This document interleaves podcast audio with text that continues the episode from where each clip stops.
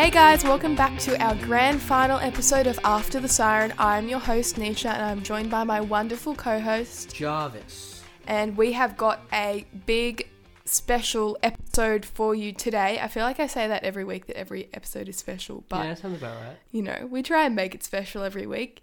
Um, just to give you a bit of a rundown, instead of our top footy moment, we've got our top grand final moments of recent history. Um, we've got all the information on Sunday night's Brownlow medal, any coaching updates that have happened over the last couple of days, as well as a final injury update heading into the grand final, and our amazingly detailed grand final preview that we have put together for you. So stick around for that.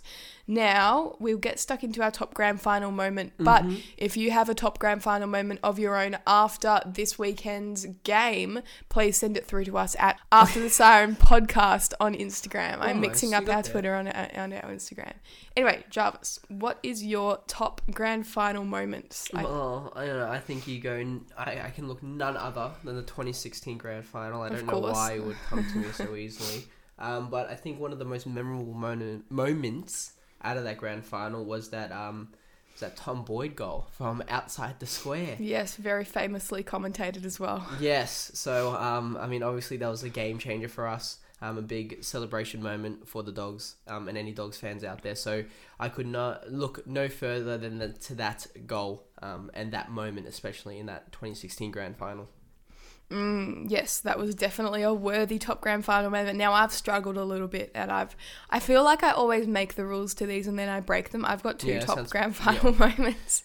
Yeah, that sounds about right. Sounds about right. The rules don't apply to me, but they do never apply to you. Yeah. Um, so my top grand final moment, uh, part one, is that Nick Malceski goal in 2012 that sealed the game against the Hawks. Now, if you remember back that far, it was a stoppage inside the Swans forward 50. Hannebery extracts the ball, hands it off to Malceski, and he kicks it round his uh, over the shoulder almost, um, sailing through the goals and sealing the game essentially. Um, and this one's a little bit more recent in the 2018 grand final between the Eagles and the Pies. Dom Sheed's winning goal as well. I seem to be a sucker for winning goals uh, Yeah, in this right. section. well, they're a big part of the grand final. They you know? are, but that one was very, very, uh, I guess, famous with uh, the big intercept mark by McGovern. Kicked it straight down the line to Vardy. They knew they had to move the ball quickly. Vardy got it to Ryan, who took a spectacular mark, and then over into the pocket with Sheed, who kicked a spectacular goal under probably the most amount of pressure you could ever be under. so, very, very two worthy top grand final moments. A bit of a cheap, but it's all right. bit of a cop out.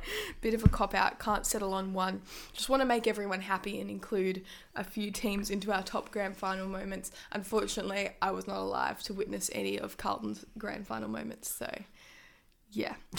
anyway, we'll move on from that before I start crying about how Carlton don't win. Carlton do not win. Um, we'll head back to Sunday night and everything that you need to know about the Brownlow medal count that took place on Sunday night. Yeah, so obviously congratulations to uh, Ollie Wines who has won the uh, the 2021 Brownlow. He's 26 years of age and had an historic night, equaling Dusty in 2017 with 36 votes. Um, obviously, your runners up was Bont with uh, 33. Uh, you had Oliver with with 31 and Walsh with 30. So Yes, and that is the first time, in fact, that we have had multiple players over 30 votes, let alone four players. So before tonight, you'd only had the one player over 30 in one season.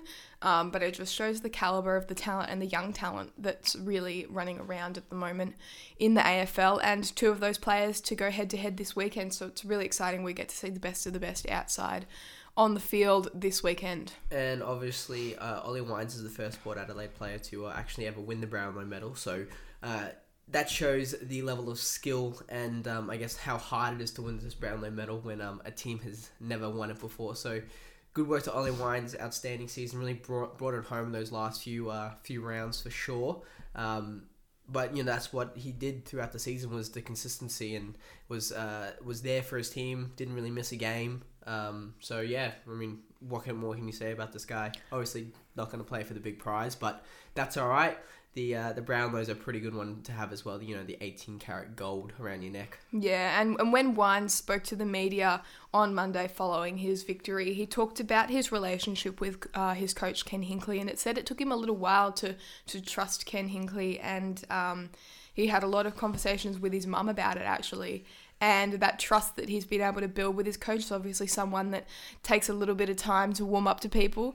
Um, it's worked out quite well for him, obviously, uh, despite not having a premiership to his name. He's pretty happy with how his career has gone, which is a fair statement. Mm-hmm. But uh, if you were a part of Port Adelaide, you'd probably be looking for that next step from Ken next year, or probably see you later, depending on how it all goes. Just have to wait and see. But obviously, if you know you're able to help a player get his way up and build some sort of consistency and um, some sort of amazing year like Ollie Wines. Obviously, the coach knows what he's doing with his players, and that's kind of a big part at least. Mm, and it was a very exciting count as well. I think um, we didn't really have an idea of who was going to win until the last two rounds, probably. When last three, I want to say. Oh, I think you you could have hoped that um, that Bont snuck a vote in here or there, but he was unable to do that, um, which was predicted. But I think it was not till the final round where you knew he was the winner. I think um, I think Oliver got a bit um, was was in the running for a little bit there, but he was never really like favorite favorite. Yeah, well, he was out of the running with two rounds to go because yeah. he was on twenty eight while the others were on thirty three. So um, he couldn't win it with you know a mathematical, but he did get the three votes in the last round, which kind of pushed him up um, into third spot, uh, overtaking Walshy. Anyway, we'll move on from that Brownlow story. If you're an AFL fan, you are probably watching on as the events unfolded anyway. Um, but we've got some updates on the coaching uh, saga at Carlton and what's happened with David Teague now that he's moved on. So uh, Clarkson has turned down the Blues' last ditch effort to land him once again. And David Teague is headed to Tigerland in an assistant coaching role. Um, both of them have left a few quotes, so we'll just go through and, and see what they had to say about about these uh, news stories. Yeah, so Clarkson um, was on uh, AFL 360 on Monday night, uh, the Fox Footy program.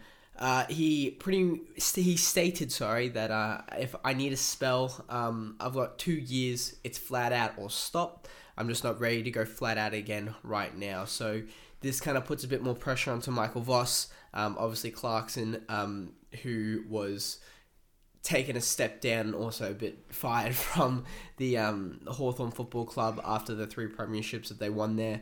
Um, as compl- four premierships, sorry, I'm completely stupid. Um, so, yeah, Clarkson is just going to take a bit of a, a stop role for now and just kind of chill out and enjoy some life. Yeah, and, uh, and we spoke about Michael Voss last week as well. So if you were wondering uh, any more information on Vossi, he is uh, been well covered in our last episode, but with uh, Clarkson yet again turning down the role, uh, as you said, Vossi is probably the one to look at and follow along now. But Clarkson did say that there was a temptation to take a role at Carlton or Collingwood, but it wasn't strong enough. And he has a few objectives that he wants to get out of next year. He wants to commit more to seeing family and friends, hopefully study abroad and put something back into the game. So whether he heads over to the US and looks at a different sporting code or just, you know, does a little bit of soul searching into how he's going to improve his coaching strength to suit the modern era of the game because we had seen the Hawks fall off the pace as the pace of the game has picked up. So he's going to need to do a little bit of, you know, recuperating and reevaluating how he, you know, steps into a brand new coaching role at a new club. Now, with David Teague, who was obviously the former head coach of Carlton, who's been uh, stepped down as a result of that Carlton review that's been very public over the season, he's now taken a assistant coaching role at, uh, at Tigerland. the Tigers. Yes. Yeah, so um, I mean, Teague's worked um, multiple similar roles um, at West Coast, St Kilda, Adelaide, and Carlton, obviously. Um, so this is going to be his fifth stop in this kind of assistant coach slash senior coach role. So um, yeah. obviously, more a bit more experience for Teague um, as coming off a bit of a lackluster couple of years at Carlton, obviously. Yeah, I think his quotes here were really positive, and he said, "Coaching is my passion, and I'm excited by the opportunity to get to work with a new group of players at a new club. I'm looking forward to getting back to work this preseason and embracing the challenge that we all have to climb the Tigers back up the ladder in 2022. So he'll be on the opposite uh, coaching box than he was last year come round one 2022, which should be a really interesting dynamic. And, you know, all the best. I think Teague is probably a coach that has a lot of potential, um, but just probably mistimed his run to, to grab a senior coaching role at a club that really needed a lot of support and a lot of leadership from the coaching panel. Um, he just wasn't able to provide that, but learning uh, under someone like Damien Hardwick, who really was someone that built a, a club that was struggling up to, to premiership success three times in four years, is you know, I think it's the perfect destination for Teague at the moment, really. Yeah, I mean, obviously, being under Damien Hardwick's going to give him a lot of experience in not only how to play the Richmond style of football. Mm, we love but, the um, Richmond style of football. but also kind of just learning more as a, as a senior coach as well. I think will be a good little experience for Teague coming off his stint at Carlton. So um, hopefully, you know, all the best and he's able to help maybe give some new light or give some new ideas to Hardwick in terms of their, their style of football, and uh, we can see the Tigers possibly back into the top eight next year. Yeah, what we do know about Teague is that he, he does have a very smart footy brain, but he's just unable to, I guess, lead the group in the way that Carlton needed. So, working behind someone like Damien Hardwick, he's going to be able to do his role with a lot less pressure, and I think that's what he kind of needs in an assistant ro- assistant coaching role at the moment. Yeah, it's not all eyes on him. It's kind of a, a, bit of a spread between Hardwick and some other people as well, possibly. Yes, definitely. Now we'll move on to our story three, our final injury update heading into the grand final. Now there's nothing major, but a couple of things to keep our eyes on. And the first one is a new injury update. Um, it comes from the D's camp. Uh, there was a small concern for Charlie Sm- Charlie Spargo. Was that Spargo? Spargo for some reason. Charlie Spargo, as he twisted his ankle or jarred his ankle in a training drill. He got caught under a tackle, um, but they are pretty confident that he will be okay to go. Tom McDonald, in fact, has said that there is absolutely no way he'd miss it, and worst case scenario, he'd have painkillers to help him out on the day. Yeah, uh, I mean, obviously Spargo played every game this season uh, for the D's, kicking 17 goals, including two in the prelim match against Geelong. So it would be a, a bit of a a bit of a tough pill to swallow if you lost um, your chance at the grand final this mm. close to it. Um, tough it was, for him personally, and tough for the for the yeah, whole group. Both both either way. Um, it was a bit of a weird situation in terms of like the actual tackle itself. Um, he was just kind of slung in the tackle. Mm. His foot was just kind of caught under the other person's body which uh, kind of twisted his ankle a bit. But luckily enough, there was no serious damage or anything yeah. like that, and he kind of walked off and got it taped up and stuff like that afterwards. Yeah, in fact, he, he proceeded to just uh, sit with the medics for a little while, get it assessed. He was not even sent for scans. That's how yeah. fine it really was. Um, and then he proceeded to just walk a few laps at the final stages of the session because it was kind of towards the end of the session that the incident happened in the first place. But he's been back on track. Um, obviously, painkillers may be required, and if they are, so be it. That is totally fine. Most players will have been in a situation where they've played with a bit of pain. Um, now, the next one we've talked about a little bit, uh, it's been quite highly covered, is yeah. the uh, hamstring injury to Alex Keath. Out of all the players at the Bulldogs camp right now, he's the one with the biggest question mark, yeah. but I wouldn't even say a huge question mark in that. Yeah, obviously the uh, the two week recovery period that we've gone um, from not having the week by uh, between the twenty third round and the uh, the first finals round mm. Uh, was a big help for I think Keath um, in terms of getting his recovery. Uh, so yeah, he's provided to provided fitness beginning with a light session on Monday. Uh, Caleb Daniel said uh, in an interview that he's training pretty well. He had an extensive session on Saturday and got a few more runs in his legs, and he'll be training with the main group as far as he knows. Um, and he's tracking really well, and hopefully he's available. I think he will be. I think by all accounts, Keath will probably be available for this, so it's not. It's going to be a big ad for the Dogs side, but um, obviously they uh, even if he's not available, I think the Dogs did a really good job um, in that last uh, preliminary final uh, to kind of hold their defense pretty well and mm. stop a lot of uh, incoming goals from the Port Adelaide side. So I mean that's something to look at positively mm. um, when your key key defenders not in the side for that last game. Yeah, definitely. Would be a bit of a loss without Keath. I think that he's probably your most well known and, and probably most talented defender in the side at the moment. But like you said, what the dogs kind of lack in individual talent, which there's still a lot back there, probably in smaller statured defenders in Caleb Daniel and, and Bailey Dale as well. Um, what they do lack in maybe individual talent is the ability to play their role. And I think someone like Cordy and someone like Gardner, whilst they're not highly touted as the best defenders in the league, they're able to say, okay, my role is to shut down so and so, and they will go ahead and do that, and they'll do that role really well for the most part. And I think that's something testament to the dogs' side um, is that they know when to play a role and when to play their style of game. I think you've seen that over this past kind of final series in the way I think Bevo's kind of coached. Mm. Um, it's been, you know, play your role, you do the work, and then you kind of let the players that need to run around the field run around the field, and they'll give you that generation of um, that ball magnet like Mm. McRae or, or Bont um, to kind of give your side a bit more of the possession and time with the balls to to get that into more of a positive and a better outcome with a goal at the end. So yeah, Definitely, and I think when it comes to how they're going to match up against Melbourne,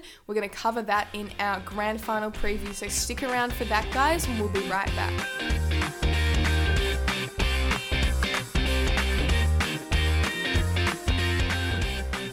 All right, we are back and we are here ready to discuss our grand final preview, all of our thoughts on this week's ultimate clash for the ultimate glory, what every team is after in terms of an AFL season when you set out and start. I think this is probably the most exciting week if you're an AFL fan on the calendar. Yeah, big day. Uh, coming up very, very soon on the Saturday night, not the evening, obviously, with the changing of times over in Perth. Um, so, should be a fun game. I think, um, as I think was stated before, and most of the world's stated in terms of the AFL. I mean, I don't know if, you know, people over in Greenland really care, but uh, it's possible. Um, that these are the best two teams the entire season. Obviously, uh, the Dogs had a bit of a bit of a lapse uh, in form towards the end, but considering if you look at the whole entire season, these were one and two for pretty much majority of it. Yeah, and I think what's really interesting is the Dogs and the D's had two clashes throughout the season. The first one the D's took out, and the second one the Dogs took out. So at the moment they're one for one. So not only is this the game for the grand final and, and the Premiership Cup and the Premiership medals, this is the game that will ultimately decide who is the best out of those two teams for the season because going one for one, they really couldn't be split. Um, obviously, the D's ended up coming out on top of the minor Premiership, but um, the Dogs definitely had a rough run home um, with their form lapsing. So I think it's definitely time for them to prove that that was a very undogs like way to finish the season and that um, you know despite sitting in fifth spot uh, at the end of the season they, they've made it through to the grand final and now have put themselves right in contention to win their second premiership in five years. I mean, I called it. So I mean, that's yeah, your main concern That's my main concern. Was I called this back when the D's won against Dogs the first time. So I'm glad that uh, my prediction came true. Um, but it's I think it was a very undogs like way to finish the season. Normally you see the Dogs trying to claw in into the top eight, which makes them play a really good style of footy towards that end part of the season. But obviously, uh, this year they played very good in the first half and uh, the second kind of half before that kind of last little stretch. So it gave them a bit of room and comfortability. And obviously, uh, the biggest thing to take away from this final series that Dogs done it the hard way. They've travelled to what is it, five or six different states within two weeks. yes Or well, no, not two weeks. Like within it's well it's, it's a new over state. the final series Yeah, it's, it's a new. It's a I think it was within two weeks originally because it was Victoria to Tassie to Queensland Yes, was, to yeah. Adelaide to Western Australia. Yeah, back So- over to uh, South, uh, South Australia, back over to Western Australia Mm. again for the final. So obviously, this is going to show if dogs are able to uh, really be on the move and win the big one uh, with all these setbacks and um, Mm. and be obviously able to adapt to and being able to adapt. situation. obviously do- uh, Demons have only played two games in terms of this final series. Um, this one being the third one, obviously.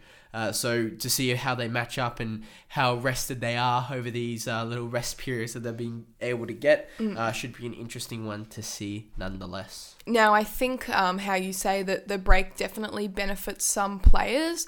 Um, well, when you're the Demons and you've had a couple of breaks, sometimes that starts to actually take away from your momentum. So it'll be interesting to see who comes out firing at the start of the game. But we really want to have a look at some of the key matchups that will probably be a big factor in deciding the outcome of this game. I'm going to kick it off, and my biggest matchup to watch on the weekend is that of Steven May and Aaron Naughton. Assuming they go head to head, I think it's going to be really up to Naughton to be able to break that Melbourne defence. Now, we know that May had suffered a, a hamstring setback in the D's prelim, um, but they're confident he's fit to play. However, I think Naughton can really take that and try to expose it by getting up the ground. He might have to sacrifice his own game in terms of kicking goals a little bit, but if he can get up the ground and maybe get uh, Steven May caught out of position, it's going to go a long way in the Dogs being able to break through what we know is a class D's defence with both May and Lever getting into All Australian side this year. So I think that's probably one that's a big key to watch. Yeah, um, I think Naughton normally plays kind of that half forward forward style anyway. He kind of runs up the ground to try to help out, and he's got that speed about him as well that makes him cover ground so quickly. And I don't think people realize that as much.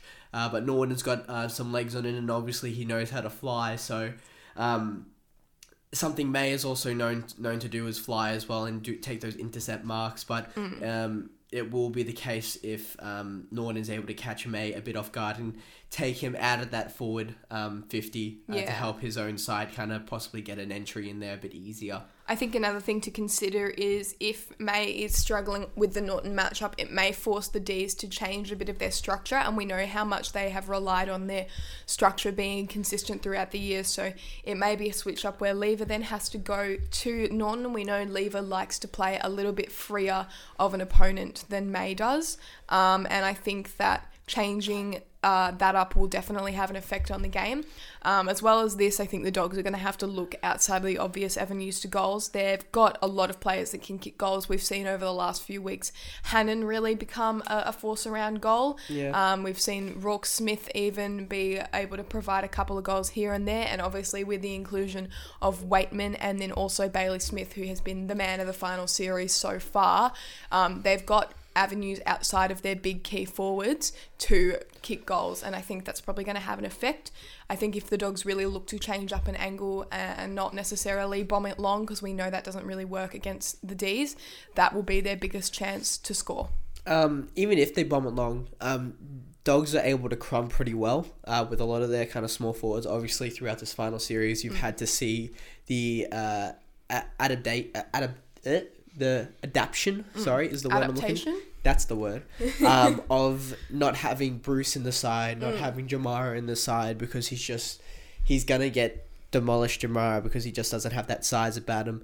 So having Naughton as our key forward means that we've had to adjust um, the other small forwards or mid forwards around Naughton to pick up the crumbs and you know make sure that the opposition aren't just picking up that ball after the ball hits the ground. So, you know, even Hannan playing a little bit out the back. So if a ball gets, um, We've seen him get a yeah, lot of cheapies. yeah, little cheapies, like because he's just kind of floating around the back, waiting for the ball possibly to come back, and the dogs know that too. So they kind of sh- shoot that handball back behind them to see if they can get something or other out of it. So. Um, I think you've seen a bit of a, a good um, change in terms of not having that Bruce uh, in the side anymore, which has been um, a big thing for the dogs. I think one thing you also can't forget is the presence of Josh Schache. We know he hasn't been Yeah. able to really cement his start, his spot in the dog side this year, and he's also been a bit of a swingman at times going back to defense. But he's a player that,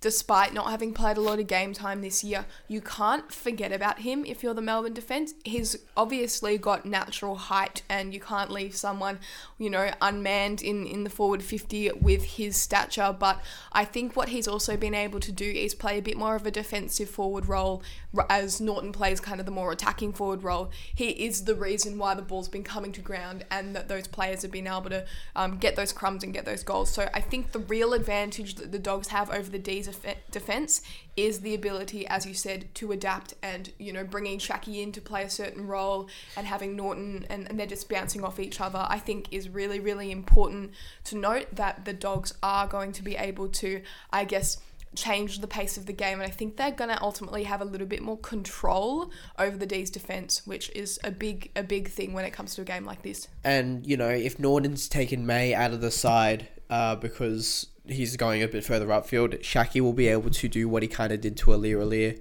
and that's kind of put a bit of body onto um onto Lever, not letting him get too far out to take those intercept marks and play freely. How, which- how the game was played on Aliir Aliir was was one of the best performances I've seen so far in So- this final series. And if he's able to replicate that against Lever, then that's a big thing because that's pretty much the two. If if Naughton is able to drag May out at times, that's two big of the key defenders for Melbourne, two all Australian defenders uh, for Melbourne, um, kind of out of that forward fifty, leaving the Dogs for a big opportunity there. Now. It's not going to be just about the defense and the No, forward. certainly the not. main battle that will be happening throughout this game is going to be the midfield. The midfield is where games are won at times, um, and there is no. There's no other better midfields in this competition besides these two teams. Yes, obviously, Both of their strengths. oh, uh, obviously for uh, Melbourne, you've got Oliver, uh, Petracca, Viney, Harmes, um, and Gawny on that side. For the Dogs, you've got Dunk, Dunkley, Libba, McRae, Bont, Smith, uh, English, uh, Martin is the other one I'm thinking of, and, and then obviously you got Treloar and Hunter that could possibly play, but Hunter plays more of a wing anyway. Um, so I'm thinking if I'm looking at the midfield battle, you're gonna want to probably give a tag to Oliver um, because he obviously is just a ball magnet, and if he gets too far away, that might be um, something that the dogs will lose quite quickly in terms of possession. So. Um, Dunkley did a pretty good uh, job on keeping Parish in the second half quite quiet. Um, in that first final series, he gained uh, eight disposals in the first quarter, um, 15 in the second, and then once Dunkley was put on a tag for Oliver, um, he uh, Parish only gained five disposals and seven disposals respectively in the third and fourth quarter. So obviously that's a big one that you could put on there. Dunkley knows how to play a role, um, and especially him coming off the injuries, um, it's something for him that he knows how to do. Um, and obviously Libba could be another tag option. Obviously he knows how to get in there and get the rough balls, possibly kind of. Dismissing Oliver's uh, impact, uh, which is a big possibility as well. Now, there's a couple of points I want to raise about that that you, you kind of half brought up.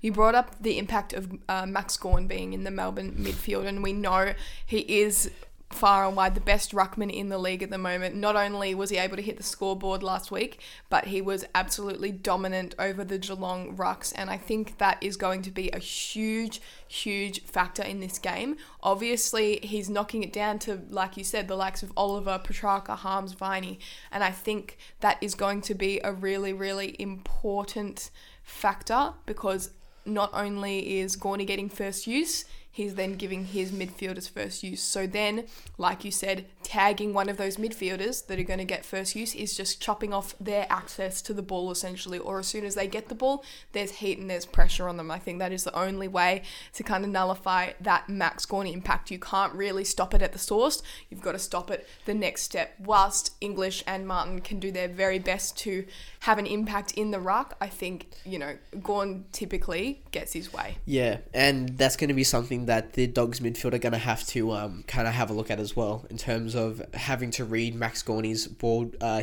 uh, hit outs, um, and obviously Martin possibly and English just trying to give a bit more body. Obviously, uh, Martin doesn't have the height that Gawn does. But English kind of does, but English doesn't have the body that Martin does. So uh, maybe if they're able to combine forces, they can kind of push uh, Gawny out of the way, but I don't think Gawny's going to have the game he did last uh, the other week. Sorry, um, with the five goals and four goals in a quarter. I don't It would be quite something if he did. it would be. I think the Dogs will make sure Gawny is stopped at all possible chances to make sure he doesn't kick any too many goals at least.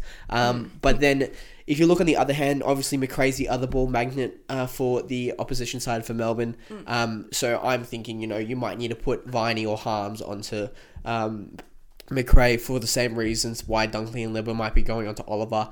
Um, I don't know if Harmes or Viney really play that tagging role that much. Obviously, Viney had a great game against Geelong, um, but I feel like the tagging options for Melbourne aren't as deep as they possibly are for the Dogs, which might be something that um, that the D's um, coaching box need to look at definitely um, because you don't want to have McRae just kind of picking up those cheapy little handballs to pass them on to your next opponent and the next player, so that way there's another chain in the link.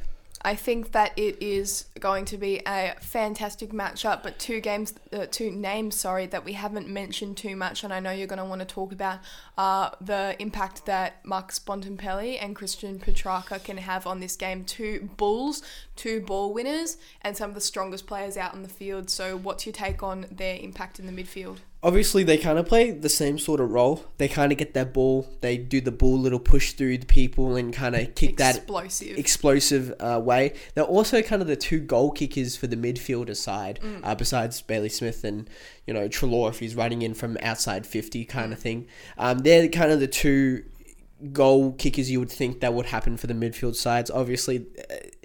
Um, it'll be interesting to see if they do play on each other. I wouldn't be surprised if they do because they do play that same similar role. Um, but but I, I think wants to prove a point. I think Petracca wants uh, to have this great moment for their side. So I think a lot of um, passion um, will come out of both these players and I a lot of uh, yeah. a lot of game time and a lot of things that you'll just go like, wow, how did he do that type They're, of thing? they're really star qualities. They're big game players, and like you said, I think they're both two players that wear their heart on their sleeve, both so passionate about their respective clubs. Now, I think we're going to move on from the midfield now, and I just want to touch on the other end of the field, which is obviously Melbourne's attacking side and the Dogs' defensive side. The Dogs' defensive unit have had a question mark over their head. I won't dwell on it again because we talked about it previously with the Keath injury update. Um, but I think the way that uh, Melbourne get around the defence is obviously their big marking forwards are going to need to be in full flight. So um, whether it's Bayley Fritsch or Ben Brown, I think they're going to really need to kick multiple goals in this game to uh, see the D's get over the top. We know that they're both capable, particularly Bayley Fritsch in recent weeks has uh, done a, a good job up forward kicking a few goals. Same with Brown. yeah, it'll be interesting to see who goes where. Um, but who do you think will match up on who in that in that aspect of the game? I would assume that if Keath is in, he'll go on to Brownie. Um, uh, and Fritsch, I would see probably Bailey Williams, if not possibly Gardner, probably playing on him. Um, I'd say play- Gardner. Just because you probably want a bit of speed, because Fritsch, even though he's a bit slow at times, he can kind of just be out of nowhere and just kind of just pop up and have that. So if you have someone just consistently playing on him, making sure that he's not gonna go up for a few fly marks, which he's done before, um, kind of just spoiling his his marking contest, uh, which is one of the main things. And I mean, with the D's, I think that's the thing that's kind of um, come into question was their forward line out of any other. They know the midfield's great, they know the defense is great, but the forward line is where they're being kind of hit or miss at times, and it's going to be the likes of Brown and Fritsch um, that are going to kind of, and even um, Pickett as well. Sorry.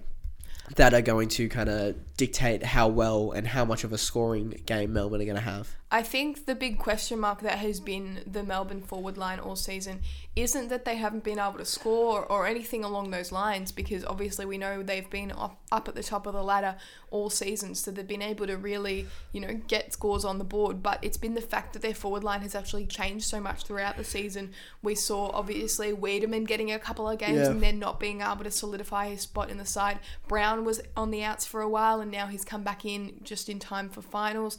Um, but the consistent ones there have been Fritsch and also Tom McDonald. So um, a couple of really, you know, sources that have solidified their spot. Then, as you mentioned, you've got Pickett, you've got Spargo, you've got the likes of Petracca who can get forward and score as well. So again, similar to the Dogs, they do have a lot of avenues to goal despite their forward line not really being set in stone. I feel like McDonald has been quite quiet throughout this final series, which means he's probably not in the best form. But, you know, if he's able to get up the ground a little bit, much like Naughton, and just kind of have those impacts kind of further up the ground than rather inside that 50, uh, that's probably where uh, McDonald will probably play his game, I would think. But it'll be an interesting one to say the least. I think the real question is going to be the Dogs' defense and the Melbourne forward, um, as well as who's going to win that midfield contestant battle. Um, that will probably be the one that will more than likely possibly win the game for either side.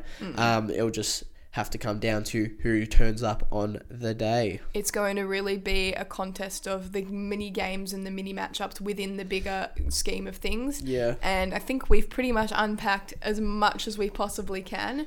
So I would love to hear your tip for the grand final. Who's it going to be? I'm going to go Dogs by 16. Very good. Um, I am also going to go with the dogs. I think um, they've got probably the most room for adaptation on the day. So I still think it could go either way. I think it's probably going to be one of the closest grand finals we've seen in uh, last couple of years. Obviously, we've seen the Tigers, uh, you know, kind of get away with a couple against the Giants and the Cats. So Yeah. I hope we get a really exciting game. I'm going to stick with the dogs. I think that they are probably have a little bit more excitement, a little bit more motivation. They've done it the hard way. I'll go with the dogs by 11 points. Yeah, I mean, obviously, the bigger other key point that I don't know if you've heard or not, but this is the first grand final for Melbourne in 50 plus years. So obviously, they have a bit of spark to kind of get behind and win this one for their side. But obviously, the Dogs know how to do it the hard way. Uh, you saw it in 2016, we've seen it in 2021. Um, we'll just have to see who wants the grand final cup more. I think if you're not a Dogs fan and not a D's fan, you're relatively happy either way it Yeah. goes. I think that we're very happy to have two Melbourne teams in the grand final and um, two teams that haven't been yeah. up there recently a lot. So no Tigers, no Hawks, none, none of those of the like. But no Collingwood. no, Collingwood. No Carlton. God, if Carlton were up there. Hey, ugh. Carlton have not won a premiership in 26 years. Leave us alone. No. Alone. No. Anyway, we are going to wrap it up there for today's episode. So, thank you so much for tuning into the 33rd episode of After the Siren. I have absolutely loved bringing this podcast to you, and I think that it is going to be a fantastic weekend for all footy fans. So keep your calendar clear for Saturday night. It's going to be a big game. Again, if you would like to find us on social media, you can find us at After the Siren Podcast on Insta- on Instagram and After the Siren underscore on Twitter. Yeah. And again, our personal social medias are in the description. And if there is anything else, you are welcome to send us a direct message with your top grand final moment to that Instagram account. Otherwise, thank you so much for tuning in. Anything to add, Jarvis? No. Go Dogs. Go, dogs.